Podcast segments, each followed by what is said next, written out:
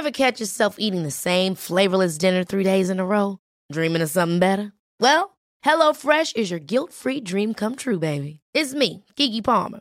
Let's wake up those taste buds with hot, juicy pecan crusted chicken or garlic butter shrimp scampi. Mm.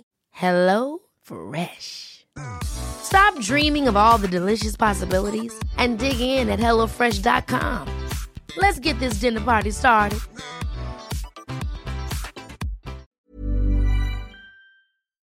Cara, acne can be tough. Whether your kid is just starting to get breakouts or has been struggling with them for years, there's a great product that can help. Phyla is the ultimate game changer. It tackles acne right at its root cause, rebalancing the skin's bacteria and packing it with probiotic phages. Phyla harnesses the superpowers of probiotics, tiny warriors targeting and wiping out the acne causing bacteria. In studies, Phyla slashed acne causing bacteria by a whopping 90%. Phyla doesn't just fix acne you can see, it stops new breakouts in their tracks. It has no harsh chemicals and won't irritate or dry most skin. Phyla's three step system is like a dermatologist approved magic potion cleanse, apply serum, and moisturize twice a day. As a special treat for our listeners, you can grab 25% off your first order of Phyla. Head over to phylabiotics.com, enter code puberty at checkout, and kickstart your family's journey to acne free skin. Check out the link in our show notes for quick access. The following podcast is a Dear Media production. Hi, I'm Cara Natterson. And I'm Vanessa Kroll Bennett. Each week, we dive into the what and how of raising kids through puberty, that roller coaster of physical and emotional shifts for kids and parents alike. Combining reliable science and relatable parenting strategies, we will all learn about, laugh about, and yes, maybe even cry about adolescence, ours and theirs. Dr. Wendy Mogel is a practicing clinical psychologist, New York Times bestselling author of books including The Blessing of a Skinned Knee, The Blessing of a B minus, and most recently, Voice Lessons for Parents What to Say, How to Say It, and When to Listen. She's also an international public speaker, a frequent guest expert on national media, and a member of the Scientific Advisory Board of Parents Magazine. Wendy weighs in issues of the day from talking to kids about death to embracing the chaos of messy rooms. And on the topic for which she is best known, and we should add, which she has been speaking and writing about for far longer than it has been in the spotlight, the protection and promotion of self reliance, resilience, accountability, and exuberance. We are thrilled to have you, Wendy. Thank you, Cara. Thank you, Vanessa. It is such a joy to be in person Oh. with humans, Totally. talking about a subject we're all interested in. This is a longed for opportunity and delight. It is so nourishing. And I love that one of the things that you promote is exuberance. That is such a wonderful trait. I have one exuberant child, and is my greatest goal not to let her exuberance be dimmed by the world. And that's a, it's not a word you actually hear very often in our vernacular. So I love that. I devoured voice lessons, absolutely devoured it. I swear to God, I think I read it in one day. And mostly because it is a book about how to communicate with kids of all different ages. Now, Wendy, I have four children. I have an 18 year old son, an almost 16 year old son, a 13 year old daughter, and an 11 year old son.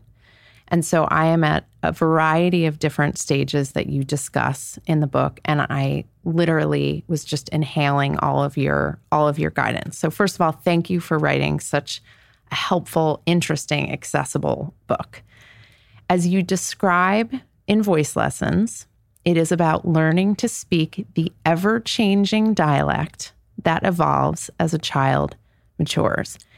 And what I love most about that framing of the book, and you revisit that concept throughout, is that kids change. It also requires us to change and it requires us to meet them where they are and what their dialect is, to use your words, rather than they're meeting us where we are. And that reframing of it, of us as kind of visitors to a foreign land, was actually deeply comforting because it meant, okay, you don't know how to do it yet, but you are going to learn how to do it. You are going to learn this new language. So thank you for offering that very comforting and affirming framework. Since our podcast is called the Puberty Podcast, I'd love to focus on the sort of tween and teen age group. And for our purposes, depending on biological gender, that can be kids anywhere from eight, females from age eight, up to males and females into their late teens and early 20s. So that's the age group that we're going to we focus on and we're thinking about the adults who care for them and love them, parents, teachers, coaches, camp counselors, all of that. So, with that in mind, talk us through the first kind of quote unquote voice shifts. And I know you talk about tone and body language, and voice includes all sorts of verbal and nonverbal communications. But when we're thinking about a kid who's entering the tween years or entering puberty, what are the voice shifts that need to happen as we start to meet those kids where they are? I want to go back to what you said about exuberance because one thing we missed during pandemic isolation is collective effervescence, and it's a term from Emile Durkheim, and it has to do with laughing in a group and what that does to your mirror neurons, that we vibrate together.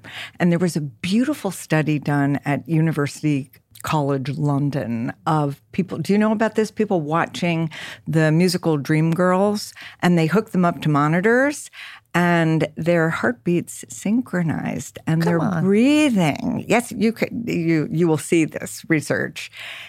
We are we are social animals. The tricky part about preteens and teenagers now is that they are a lot of them are very sophisticated in their language. They have a lot more energy than you do to argue about anything. They're really good little attorneys. The girls kind of download all their problems to you, but don't are they're not interested in your solutions because they find them ineffective and kind of um, ignorant. Annoying. Annoying mom. Downright wrong. and the boys go into their room, they close the door, and your paranoia grows like a mushroom cloud. Mm-hmm. The tricky part is they are sophisticated with holding, and they are still very young animals. In part, and that's why I mentioned the collective effervescence, because this is a human trait that is instinctive to experience exuberance and joy and delight and fun in a group. And that's one thing teenagers are fantastically good at. And they got deprived of it this year. And then their parents were saying, "Stay- I want you on that screen all day long, but not for video games, just for Zoom school. Boys, that the boys should sit for seven hours. It's really, once they enter puberty, it's a fantastically entertaining ride. And you want to go on that roller coaster ride with curiosity, with calm, just like the breathing you had us do, Vanessa, and with compassion. And at the same time, you don't want to be a dopey, dangerous parent who is getting gaslit. Gaslit. Um, God. the new most popular word in the English language. Is yes. it? So another really fun thing to do every single day is to go to the Merriam-Webster dictionary online and it has the word of the day and I, I would not be at all surprised if gaslit or gaslighting was not in the last two weeks.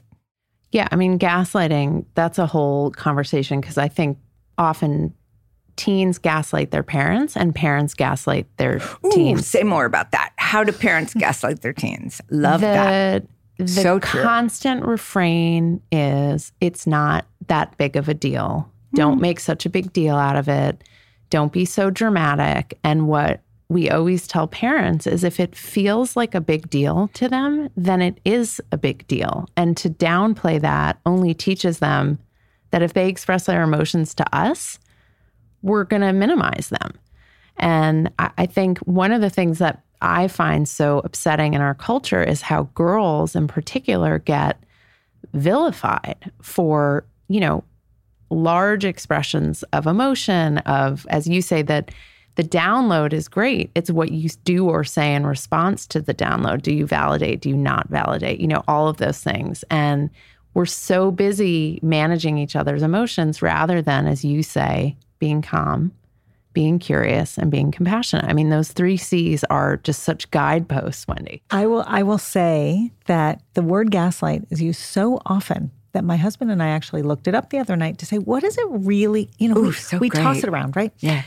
So the actual definition that we found was essentially my behavior is your fault. That's what it boils down to. And I couldn't agree with you more, Vanessa, that it goes both ways in parenting and loving and raising kids throughout puberty in both directions. My bad choice or my behavior is because you did this, which is, of course, not really what's going on at all, but it's a very convenient excuse for how people behave. Adolescence is the period of the greatest anguish and ecstasy hmm. in all of life. There is, and I'm always defending the crush to parents. And I, I had a parent recently say to me, you know, I don't know if she's really pushing as hard as she could in her tennis because she has a terrible crush. Parents are older, most of them, than their parents were when they had mm-hmm. children. And one of the things that happens when kids enter puberty is some grief and heartbreak, and it's often unconscious. For example, with mothers and sons, this was the best boyfriend that mom ever had. He kind of thought she was perfect. He has lots of hair, shiny hair. Unlike her husband. Do- exactly. Doesn't have a gut yet.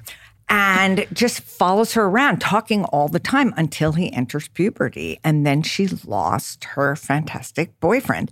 But I'm trying to make a point about how that relationship between the parents is an, an essential nutrient for the children. So let's take that example. That's a perfect example of how we have to change our communication style to meet the reality and the the situation of our kid, right? We had a super chatty 11-year-old boy who wanted to give us every fact and piece of data he could get his hands on. I loved your characterization of boys that age in the book because I have one living in my house who's just like that and it's fascinating and amazing and exhausting. And all of a sudden, he goes quiet, as Cara writes so beautifully and helpfully in Decoding Boys, which, like you, Wendy, I have underlined and stickies all over every single page of that book. So, what do we do? How does our conversation style or how does our quiet or how does our approach have to shift from the child who woke up in the morning and came to the breakfast table and was like a little chatterbox and snuggling and hugging to the teenager comes down at breakfast and doesn't look us in the eye and slumps down in his chair and sits as far away from us as possible. What do we learn from that? How do we approach that, Wendy?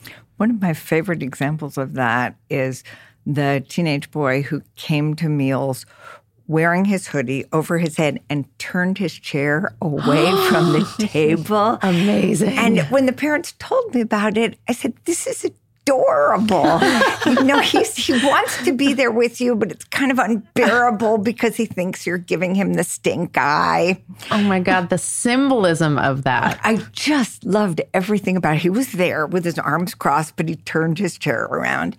And the antidote to that is instead of being a suspicious, anxious, prying, doom forecasting and doom scrolling adult to be enchanted with their enchantment. Hmm. And these boys who are not talking a lot, there are some things they are very happy to talk about with tremendous enthusiasm. And it may not be something that you think is going to get them in early decision to the college you would like them to go to. You can think of them as I think I wrote about this in The Blessing of Skinned Knee as a flower that came, a seed that came in a packet without a label, and you don't know what season it will bloom, and you don't know what flower, kind of flower you're going to get. But every stage of its development is interesting. And these boys are so passionate and excited. And I like to think of them all as slightly on the boy spectrum. So, not diagnosable, but they don't express themselves with a number of words. For example, listen to me right now. So, we women, we talk, talk, talk, talk, talk with each other. My daughter recently was describing to me the drunken girls in a bathroom and the way they support each other. Oh my God, so you much look so love. beautiful. I love your dress. Where did you get it? And these are girls who don't know each other. Totally. Yeah. Share the lipstick, eh, reassure each other. I mean, I received no less than five compliments in a bathroom from women I did not know on some item of what I was wearing. How long ago? Like last week. That's amazing. It was really, and I was like, that's so lovely. I felt great. They were dishing out compliments. It was like totally fascinating. Sorry, that was an aside, Wendy. Well, before I came up here, I met a woman in the bathroom downstairs. We are now best friends. and and I had listened to a podcast that her company produced, and I said to my daughter, "What do men and boys do in the bathroom?" You know, I don't know the answer to that. Oh, but I it- do. Oh, please tell. Yes, because I've asked that question. Yes, great. What's the answer? They pee. yeah. Yeah. And then they move on. and sometimes they wash their hands.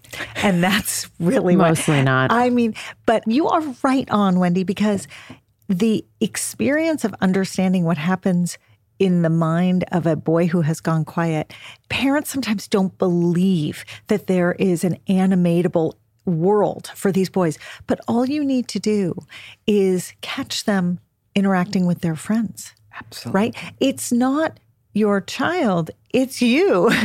and I think that's part of the problem is parents take it so personally, but it's not meant to be personalized. It is a developmental phase that is fueled by probably some mix of hormone and normal brain chemistry and neuronal development and then all the social stuff that we put onto all of it and what we expect from boys and especially what men expect from their sons and all of it kind of ladders up to be this this inevitable outcome and you're so right you get your son talking about the same thing that his pal got him talking about and he will talk he really will This is what I say to the parents who come to see me who are worried that their son maybe is going to be a serial killer, like at minimum. and I say, what do the teachers say about them? Because they want a big diagnosis and they want a treatment plan and maybe to send them to like tough love boarding school. And I say, what do the teachers say about him? And very often it's, oh, the, the teachers really like him. And the teacher says, I can't wait to teach Jordan again in you know Spanish too. And they say, we think that he's clearly a sociopath. and I say, okay, how does he treat his grandparents? And they say, really nicely, but his grandparents give him money. So then I say, okay, how about little cousins or maybe a little kid, you know, that you meet in the park or on vacation? They say he's really, really nice with little kids because we think he's so immature. And it just keeps going mm. on like that.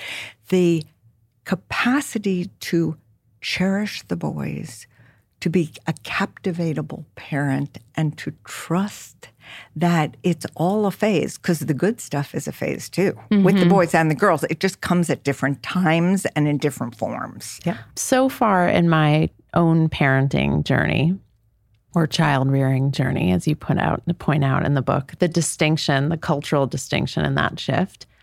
I love raising teenage boys. I love because they're like a code to crack. How do you figure out, and reading your book has helped me enormously go further along in that journey, but how do you figure out what they're going to actually get excited about, what they're going to talk about, what they're willing to share with you or say to you, you know what, I actually don't want to talk to you about this anymore, which to me is just as important as the times they're willing to engage in conversation.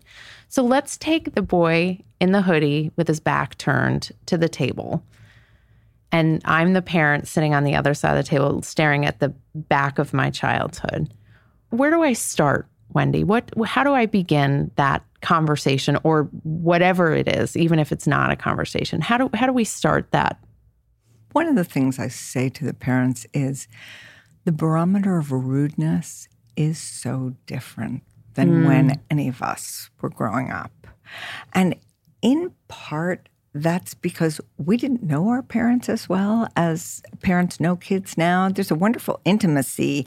And then during the pandemic, it got a little fetid in the house. There just wasn't enough air or space. But when the parents say to me, oh, we think he's clinically depressed, I say to them, it's just what you were talking about before. What sounds do you hear coming out of his room when he's playing video games with his friends? And they say, oh, he's always laughing and he's so lively. So that's the baseline of confidence that this human animal is exuberant, is lively, is healthy, is engaged. The hardest people to engage with are parents. And the heartbreak of boys is that, let's use the example of heartbreak. So it's sort of like the bathroom. When girls decide they're going to dump or get dumped by a boy that they've been involved with, they have their whole posse of girls to process it with instantly. Oh, he was never good enough for you anyway.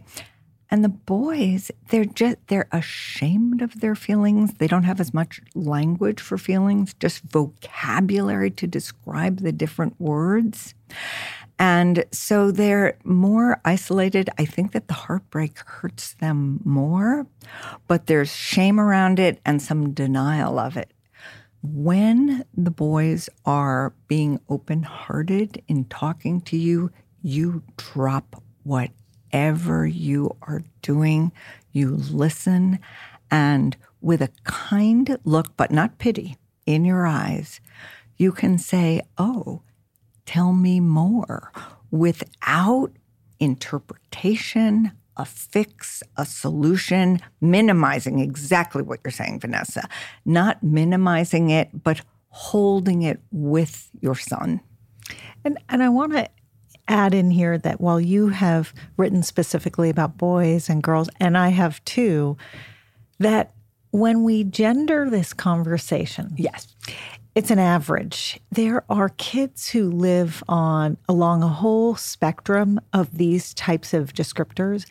There are plenty of girls who don't have the language. There are plenty of boys who have so much language. I want them to come in and, and do a language class. You know, they're really, and I think this notion of sort of where do we put the gender and how much can we kind of classify according to gender?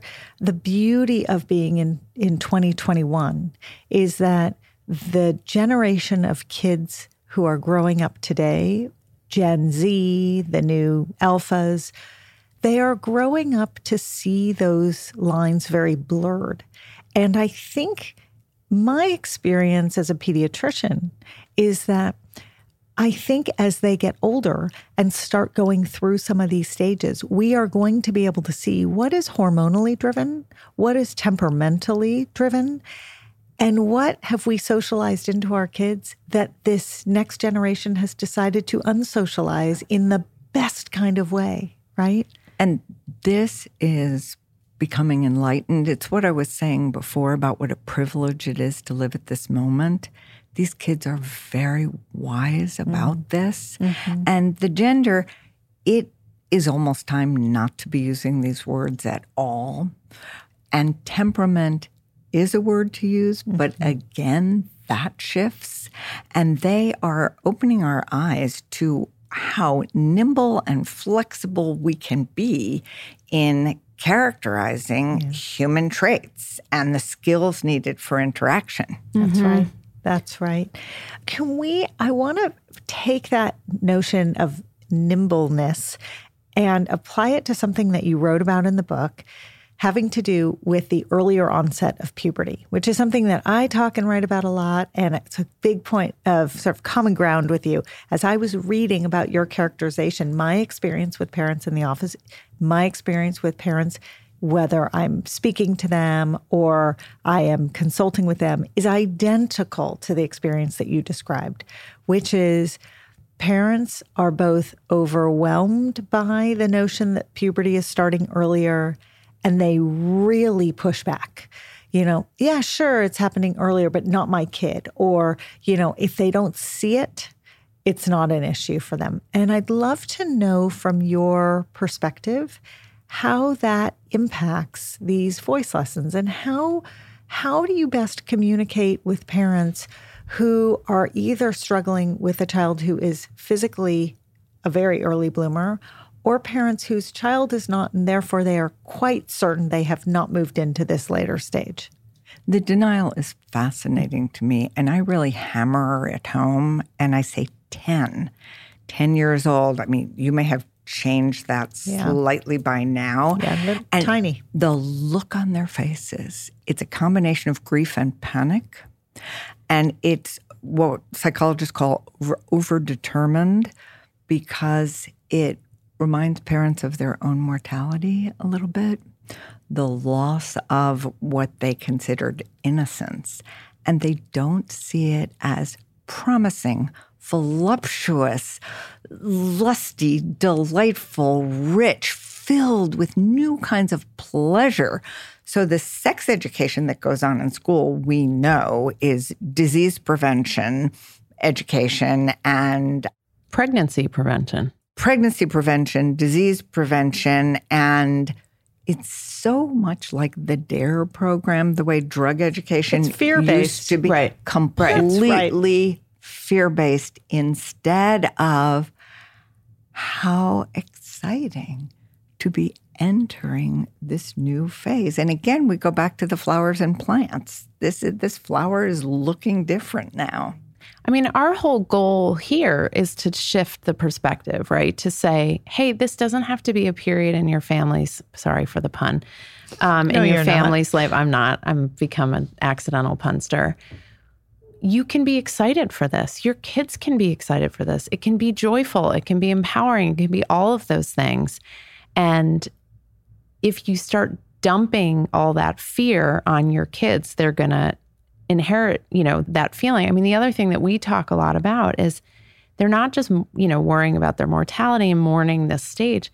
They're also bringing all their shit into the room, right? So their experience with what puberty is informing every word they say to their kids about puberty. And if they had a bad experience with puberty, their kids entering puberty is terrifying to them. It's painful, it's traumatic. I mean, we had Nick my brother on talking about Big Mouth and talking about his puberty or as a late bloomer. And he said to us, I am sitting here, I've done a show about puberty, and I am sitting here feeling viscerally the pain and trauma that I felt as a late bloomer, you know, 30 years ago. So, talk to us a little bit about how we can help adults who love and adore their children, who only want the best for them, but are bringing that grief, that sadness, that worry, that baggage into the conversation, into the room, how can they shift? How can they shift away from that, Wendy? Puberty, and this is going to be gendered again, but this one's biological. The early developing girls and the late developing boys suffer the most. First of the first, last of the last. Yep. And to be aware of what your experience was informs you about how you would like it to be different for your child in so many areas. Hey, it's Ryan Reynolds, and I'm here with Keith, co star of my upcoming film, If, only in theaters, May 17th. Do you want to tell people the big news? All right, I'll do it. Sign up now and you'll get unlimited for $15 a month in six months of Paramount Plus Essential Plan on us. Mintmobile.com slash switch. Upfront payment of $45 equivalent to $15 per month. Unlimited over 40 gigabytes per month. Face lower speeds. Videos at 480p. Active Mint customers by 531.24 get six months of Paramount Plus Essential Plan. Auto renews after six months. Offer ends May 31st, 2024. Separate Paramount Plus registration required. Terms and conditions apply if rated PG. Vanessa, we literally have three minutes to eat lunch every day. I am not joking. And the challenge is how to make it delicious and healthy and still fit into that tiny window. Our answer is Factor's ready to eat meals. They have been a godsend. We throw our factor meals in the microwave. It takes two minutes and out comes a gorgeous, fresh, never frozen meal. We both love the tamale vegetarian one. It's delish. There's a ton of options every week. There's 60 add ons, breakfast, snacks, beverages. I love doing the wellness shots with my kids. They think it's hilarious. And I know they're getting vitamins and minerals in their bodies. So get meals on your table or at your desk in two minutes or less. Factor meals eliminate the hassle of prepping, cooking, and cleaning. You can customize with flexibility to get as much or as little as you need, and you can press pause or reschedule depending upon your lifestyle. So to order, go to factormeals.com slash puberty50 and use the code puberty50 to get 50% off your first box plus 20% off your next box. That code is puberty50 at factormeals.com slash puberty50 to get 50% off your first box, 20% off your next box. And I am going to go do that right now because I need more factor meals in my refrigerator. Cara, lately I have been lying awake at night. I'm physically exhausted, but I can't sleep because my mind is so wired with everything going on between work and my family. So I've added magnesium breakthrough to my nightly routine, and it actually helps calm my mind. It helps me get better sleep, and I wake up feeling better rested. I'm less cranky, and I'm more patient with my family and with you. Oh, I've noticed. and it's because, unlike other magnesium supplements that might give one or two formulations of magnesium, Magnesium Breakthrough has seven. That's why you're sleeping so well and waking up refreshed. Now, dietary supplementation is always best, Vanessa. So that means eating your minerals and vitamins is the best way to get them in. But if you can't or you don't get enough, Magnesium Breakthrough is the way to go. It can also help digestion, though too much helps your digestion too much, which is not a good thing. It can support muscle recovery. So bye bye, Charlie horses. And it helps build dense bones, which is especially important for women approaching and in menopause. We have an exclusive offer for our listeners. You can go to bioptimizers.com slash puberty, B-I-O-P-T-I-M-I-Z-E-R-S dot com slash puberty and you can use the code puberty10 during checkout to save 10%. That promo code is puberty10 at bioptimizers.com slash puberty. Your body and brain and family and business partner will thank you. One thing, and this is a funny, a little delicate spot. If you get too celebratory and public about mm. it, it can be mm. deeply humiliating, for example, to your daughter. And we do a lot of and parents would not face brag about this one, but it again, there can be some version of that. So we want to hold it close and allow our daughters and sons to lead rather than, and this is the concept of counterphobic. If you're upset about it, then you're going to set off fireworks. She had her first period. She's only nine and a half. Yay! Perfect example. My colleague, Mary Pat, grew up in a family where they didn't talk about puberty or sex or anything. And I'm, I'm not sharing anything she doesn't share herself publicly. And so she sees herself as an overcorrector. And so she was walking down the street with her daughter who at the time was, you know, 10 and she's, you know, vagina this and vagina that. And, her daughter, who's a very private person, finally turned to her and said, Mom, can you please stop saying vagina on the street? It's embarrassing. And she, you know, she's a social worker. So she immediately recognized exactly what she was doing, which was overcorrecting but that what did you call it? Counterphobia? Is that what counterphobic. Count, yeah counterphobic um, mm-hmm. which is i mean that's that's fast like we're trying to do the best. We're trying to make the shift. We're trying to be what our parents weren't. But then in that overcorrection it can also be negative or undermining or embarrassing or you know whatever the and term it goes, is. it goes to what wendy said in the very beginning which is you know essentially it's very hard to get it right here Oh. you will not. That's why we have a podcast, Cara, You because it's hard to get it right. It's hard. And, and by hard, I mean basically impossible. well, we always like to say when you mess up, not if you mess up, but when you mess up, take a do over, which you write about in the book, which is like the absolute parenting tenant above all Of other all. parenting tenets. Tagging on to the discussion about girls ending puberty earlier, which is something I saw with seven and eight year olds in our Dynamo Girl classes, Yeah. girls with breast buds and, you know, body hair and all of those things, which I know Cara is not technically puberty, but you know, were signs to me that girls' bodies were changing and developing earlier than I expected. And that schools aren't teaching puberty often till girls fourth, fifth, sixth grade, Right. right? A few years. I mean, many half the girls probably have their periods by the time the schools start teaching about it. That's Um, correct.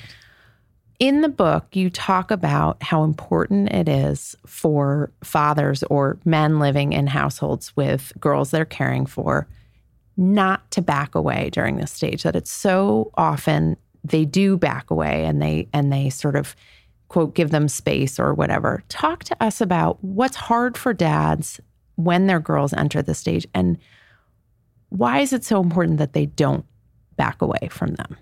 I have had so many adult psychotherapy patients who have said to me, My father was my best friend until I entered puberty. and these were women who were all having problems in relationships with men. Hmm.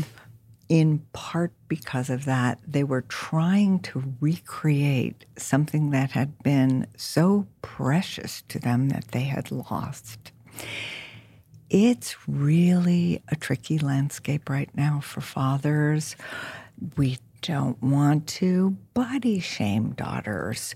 We don't want to intrude on them or uh, or do things that aren't dignified.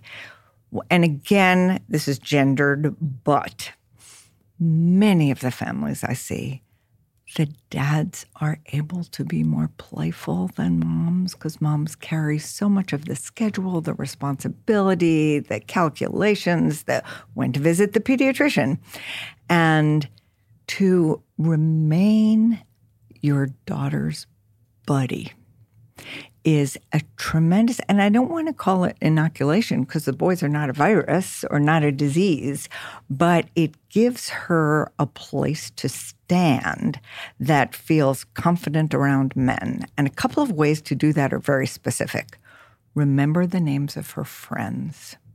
And I'm not sure if it was in this book, but one of the books I talked about this, where when I was growing up, Mm, you do. Yeah. yeah, that if you asked a man what grade his child was in, he would sort of scratch his head and say, I don't know, fifth.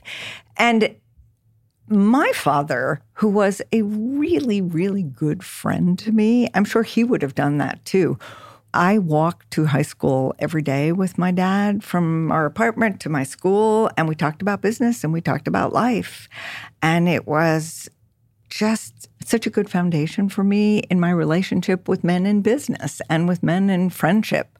So you remember the names of her friends, you laugh at her jokes, you keep an open mind and are not scornful or dismissive of the music she likes. And one of the first things that girls do is they get crushes on, you know, pop stars or rappers. And it fathers again can be, and this one's unconscious too, they can be envious, competitive, and then project that this is the kind of guy she's going to be with. Hmm. This is just that moment where she's falling in love in a very safe way. It's with a person she doesn't know. You start with celebrities mm-hmm. and you mm-hmm. move on to reality. So that friendship any kind of activities fathers and daughters can do together, go on trips together.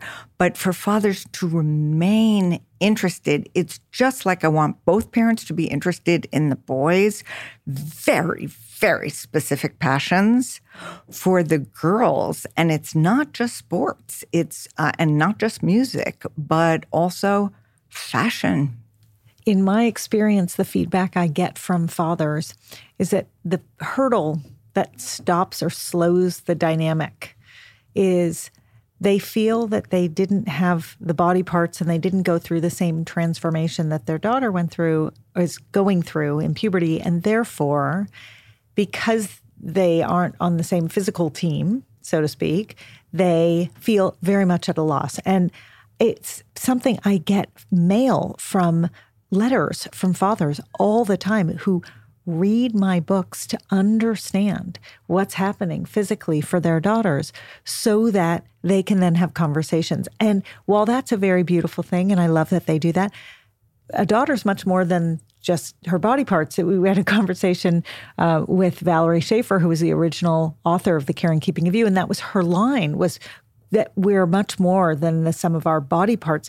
And so that massive physical transformation that's happening in front of a father's eyes doesn't have to be part of the relationship. It can live on its own.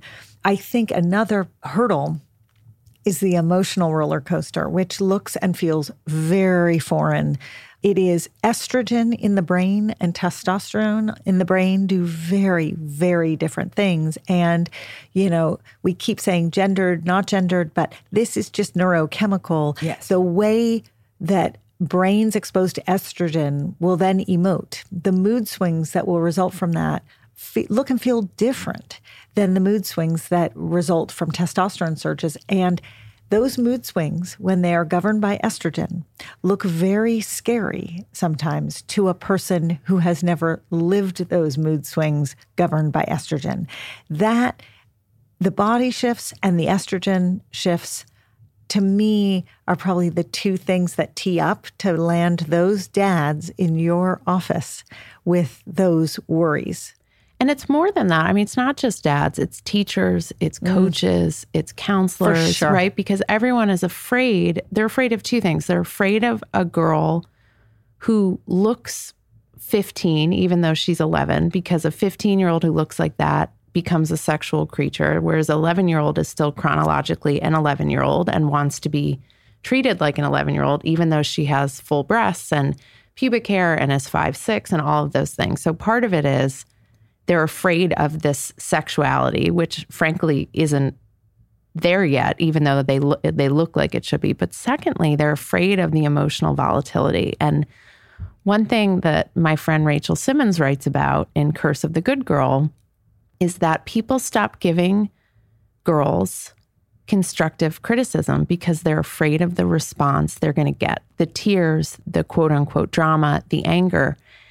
And that actually does a real disservice to mm. these girls because I don't know if you all can relate to this, but it took me 20 years of marriage to learn how to take constructive criticism because I never, no one ever gave it to me because they didn't want to deal with the emotional volatility. And I wish that my coaches, my teachers, my parents had weathered that roller coaster, that storm a little bit more and given me that feedback then so that I had, you know, the ability to handle it over over those years. And I think it's really it would serve us all well to get better, which is a lot of what the book does, Wendy. I mean, it teaches us how do we handle it? What do we say or what do we not say. And I would love, love, love for you to talk about the importance of keeping quiet sometimes.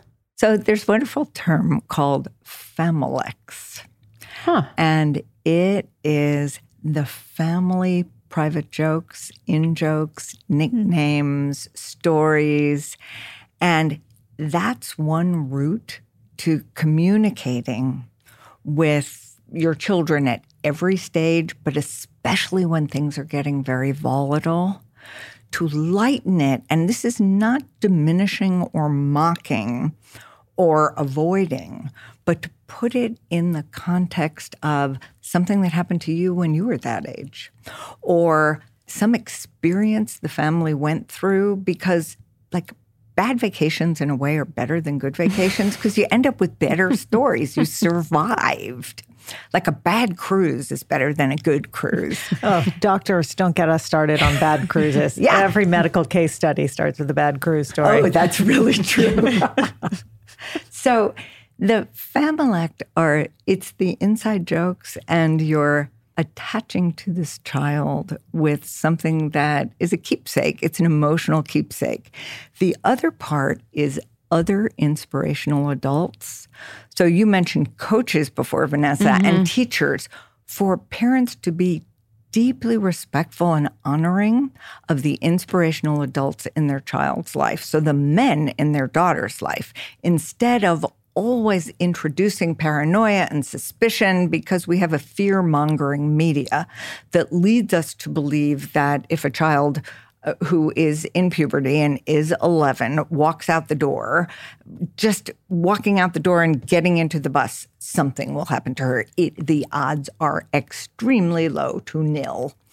And to give them independence, to be interested and respectful of the people who are helping to shape their character.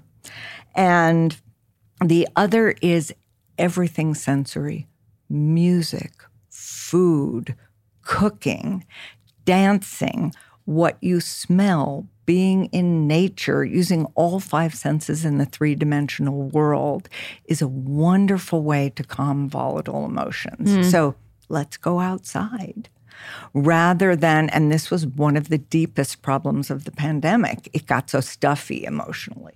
Yeah. It's like we were a cocktail waiting to explode.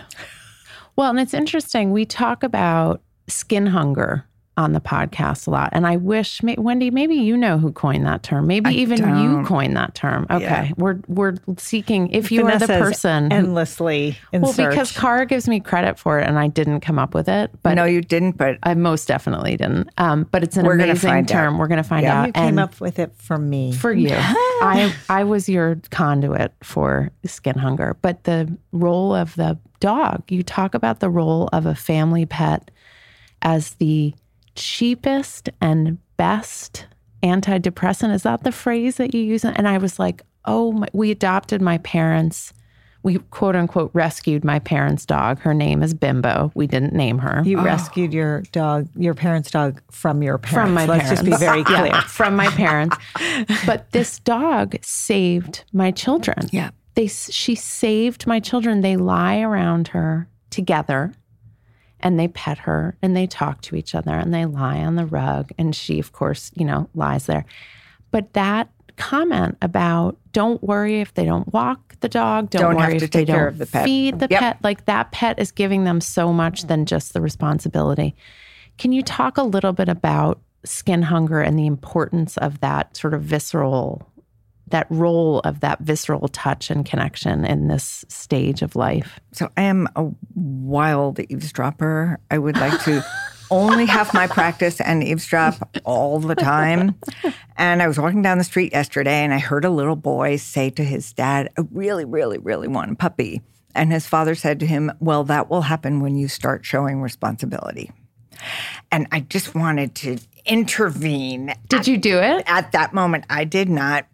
But the reduction in cortisol, the increase in oxytocin, we can go through all the neurochemicals and the hormones and tie them to the experience of petting a dog's fur. And this is now documented. It's so they're they're starting to study laughter in in the neurobiology labs. It's amazing data. It's just finally happening. So, laughter is an instinct in humans, the way flapping wings is for birds. And petting animals is so soothing. Also, you can tell the animal all your problems and they mm-hmm. don't give you any advice. They are always happy to see you. They are constantly excited and delighted by the world around them and they don't forecast the future at all and they don't hold grudges. What a combination. Amazing. When you ask a group of nine year old girls, which I often do, who can you turn to? Who do you trust? Who is your most valued person who you tell, or they'll say, my pet. The first answer and the most popular answer is always my pet, my dog, my cat. And they say it, they are dead serious. Yeah. And it's it was such a valuable lesson to me, both about who we trust and also the role of pets, because I was, of course, the parent who for 17 years said, I have nothing left to give. We can't get a pet. I have no more love to give. Not realizing, of course, at the moment, how much love my kids would receive from the pet themselves. And I just had to get out of the way and let that and let that happen. It's similar to the idea of I can't have another child because I don't have enough extra love without realizing that it's exponential and it creates its own energy That's and right. expanse. And of course, you know, you you were living in a in a small apartment in New York City, and there was that, and sort of the reality of having a pet too. And I don't like So- picking up shit off the sidewalk. Right. Well, there's that Yeah. too. So who's doing it with this rescued pet from your parents? Who's caring for the pet? We all are. I mean, right now, my oldest is in charge of her and he's caring for her. They all take turns. It was a great excuse, as you said, to go outside during the pandemic, to calm emotions, to get space, to get exercise, to go for a walk. It was a great activity to do because if you say to your kid, let's go for a walk, just the two of us, they oh. look at you like you're out of your mind. But if you say, you we have- are out of your mind, we have to take the dog for a walk, they're like, great, let's do it. But it was such a valuable lesson of the power of the soothing, the care, the lack of judgment, right? Somebody who's not saying a word, but just looking at you with love, which is something else you talk about, right? Sometimes our kids come downstairs and we just have to look at them with a loving expression and a smile and not say a word. This is one of the problems with the human brain. We're much, much too smart.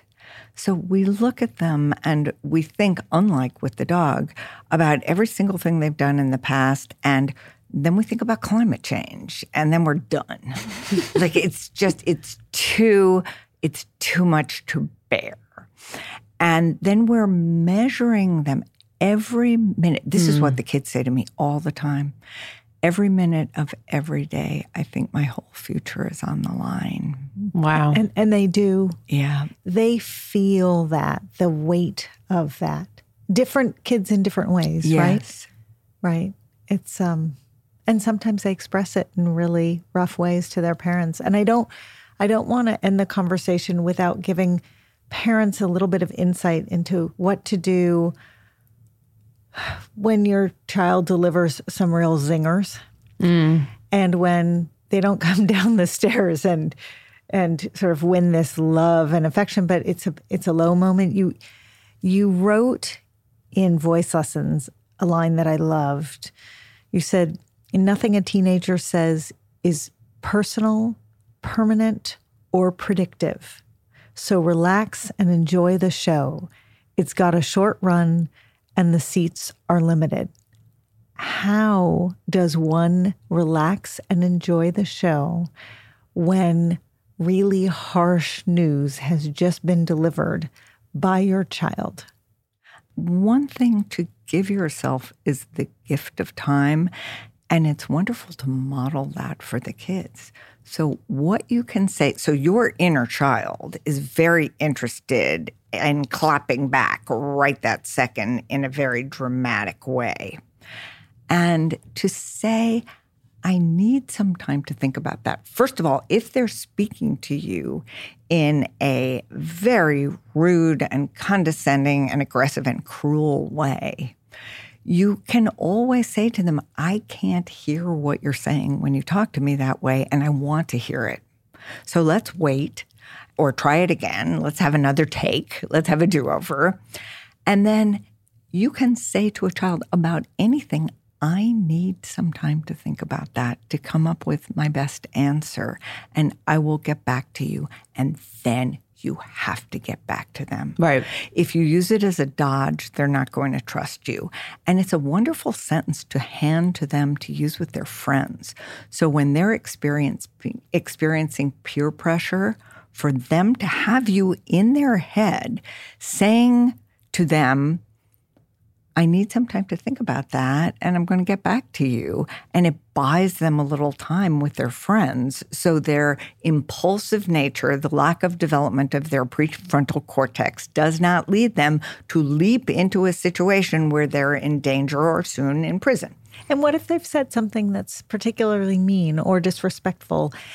Even if you need the time to cool off, can you say to them as the parent, that's not okay? To say those things in that way and I need some time. Is is the timeout that you so wisely advise parents to follow and is a pearl that I've taken from you for many years and it has been a gift to my parenting. But is that timeout okay even when a child does or says something that is not? So, yes, I said nothing is personal or predictive or permanent. Yes, it is. It all is. and they will say to you things that are more excruciating and on target than any therapist you ever had or ever will have and hurts your feelings more.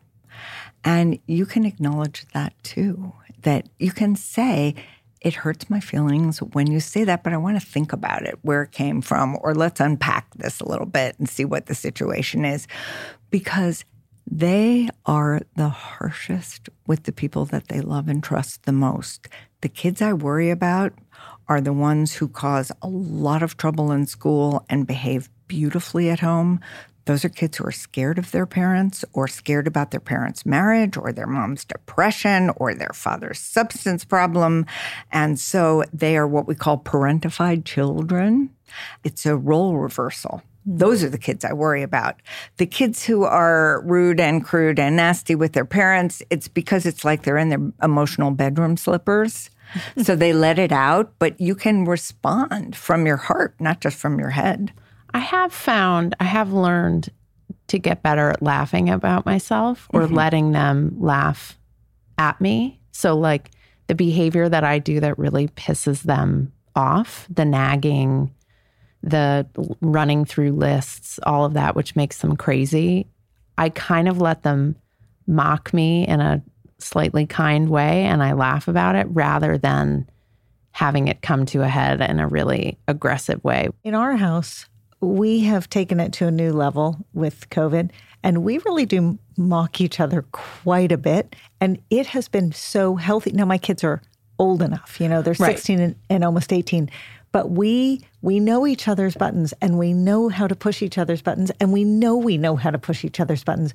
So the place for humor and mockery is a very interesting one because it allows you to do a little bit of it right. without right and then someone crosses the line. Things said in jest right. are usually true. My almost 16 year old i walked into his room before he left for camp and he starts pacing around his room and saying, Would you clean up this shithole? This is disgusting. And he started imitating me and mocking me. And it was hilarious. It was hilarious. And I was like, Done. You won. Like that, hands down, I'm going to walk out now because that was amazing. And it was like, he knew what I wanted. I knew what he didn't want. We met each other in the middle with a little humor. I think maybe he cleaned up his room a little bit, but it was like, it was only because I am slowly learning to allow that mockery or that humor to happen that he was able to be like, get off my back. Yeah, he read the script. He for read you. the script for me, and it was amazing. Did it was a good line reading. It was, and, and he's delightful, and he was very funny. So, Wendy, we like to finish our podcast with some practical puberty tips. Cara says pearls. Just because Vanessa likes alliteration. I like alliteration. The more P's, the better. So I'd love for you. I mean, we talked about so much and there's so much to cover, but each of us chooses one kind of special practical tip to use. And I'm actually going to quote you in mine because I love it so much. In the book, you say, it's not a stretch to say the most valuable voice lesson is knowing when to keep quiet. And I'm I'm going to carry that around with me. I might even I don't have any tattoos, but I might even get that as a tattoo on my arm. So for me, parenting kids through puberty and adolescence, it's the hardest and most important part is learning when to keep quiet. And I, I just find that so wonderful. So thank you for putting that out into the world. Do you want to go next, Wendy, or do you want Cara to go? Cara, go. oh my gosh, there's so much that is filtering through my mind right now. But I think the pearl that I'm pulling from this conversation is we talked a little bit about temperament and your eyes got really wide when we I wish that people could see your your you got very animated because I think temperament and the personalities involved they're such a driver of all of these dynamics and they're the one driver that we kind of ignore. Yes. We're really good at talking about puberty. We're really good at talking about school. We're really good at talking about age and parenting roles and responsibilities of the kid. What we're not really good about doing is acknowledging who we are at our core. I will often describe to Vanessa that I've been in probably a thousand deliveries at this point, and you see a baby come into the world, and that kid is who they are. That's so great. It is their temperament. And when your face lit up, it was just a reminder to me that so much of this does boil down to who the players are in the situation and taking responsibility for how, who you are and sharing that with other people, but also learning to recognize, to see who the other person mm-hmm. is in mm-hmm. the dynamic. Because I can be a little bit of a bulldozer sometimes. And that works really well with another bulldozer because they like that dynamic, maybe. But maybe it doesn't work with a gentle flower. And so I think that's what I'm taking, which was this amazing visual cue from you.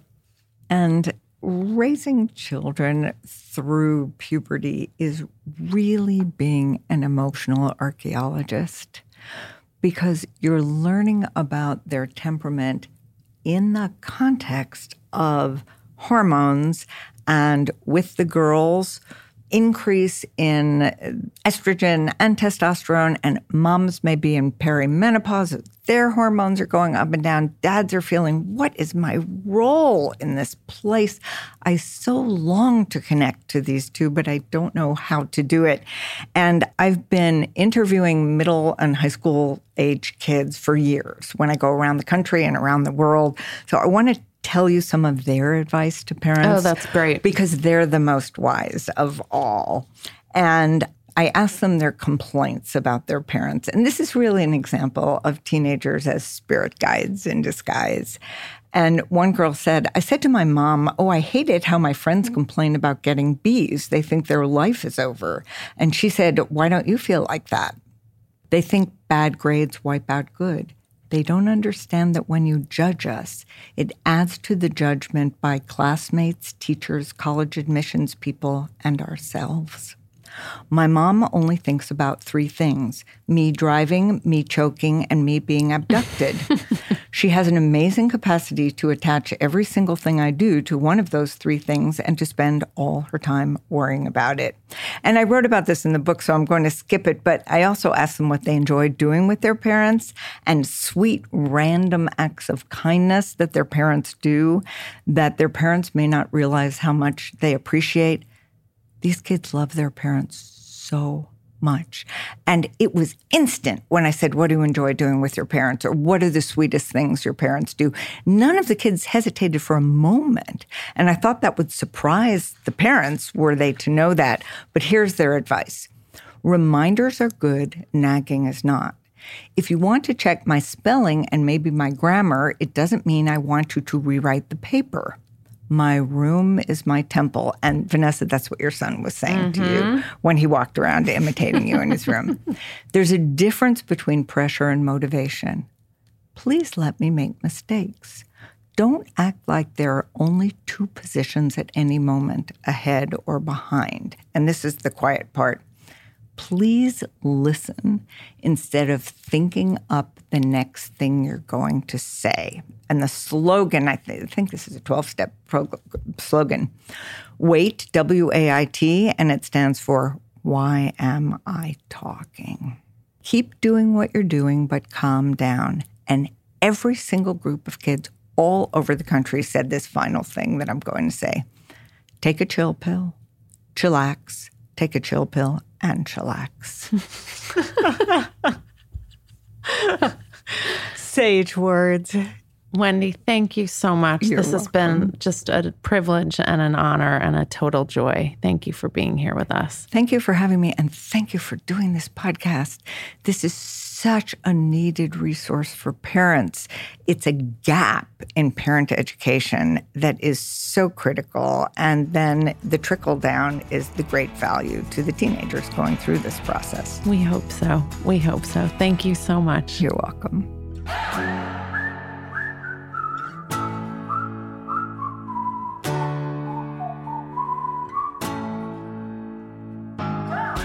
Thanks so much for listening.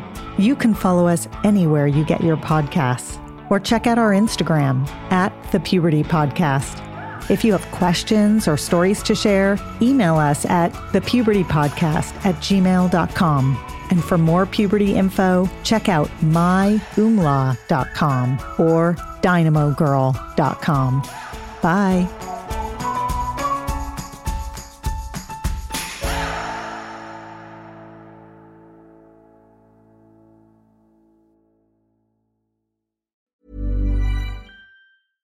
Ever catch yourself eating the same flavorless dinner three days in a row? Dreaming of something better? Well, HelloFresh is your guilt free dream come true, baby. It's me, Keke Palmer. Let's wake up those taste buds with hot, juicy pecan crusted chicken or garlic butter shrimp scampi. Mm. Hello Fresh. Stop dreaming of all the delicious possibilities and dig in at HelloFresh.com. Let's get this dinner party started. Imagine the softest sheets you've ever felt. Now imagine them getting even softer over time. That's what you'll feel with Boll and Branch's organic cotton sheets. In a recent customer survey, 96% replied that Bowl and Branch sheets get softer with every wash. Start getting your best night's sleep in these sheets that get softer and softer for years to come. Try their sheets with a 30-night guarantee. Plus, get 15% off your first order at bollandbranch.com. Code BUTTERY. Exclusions apply. See site for details.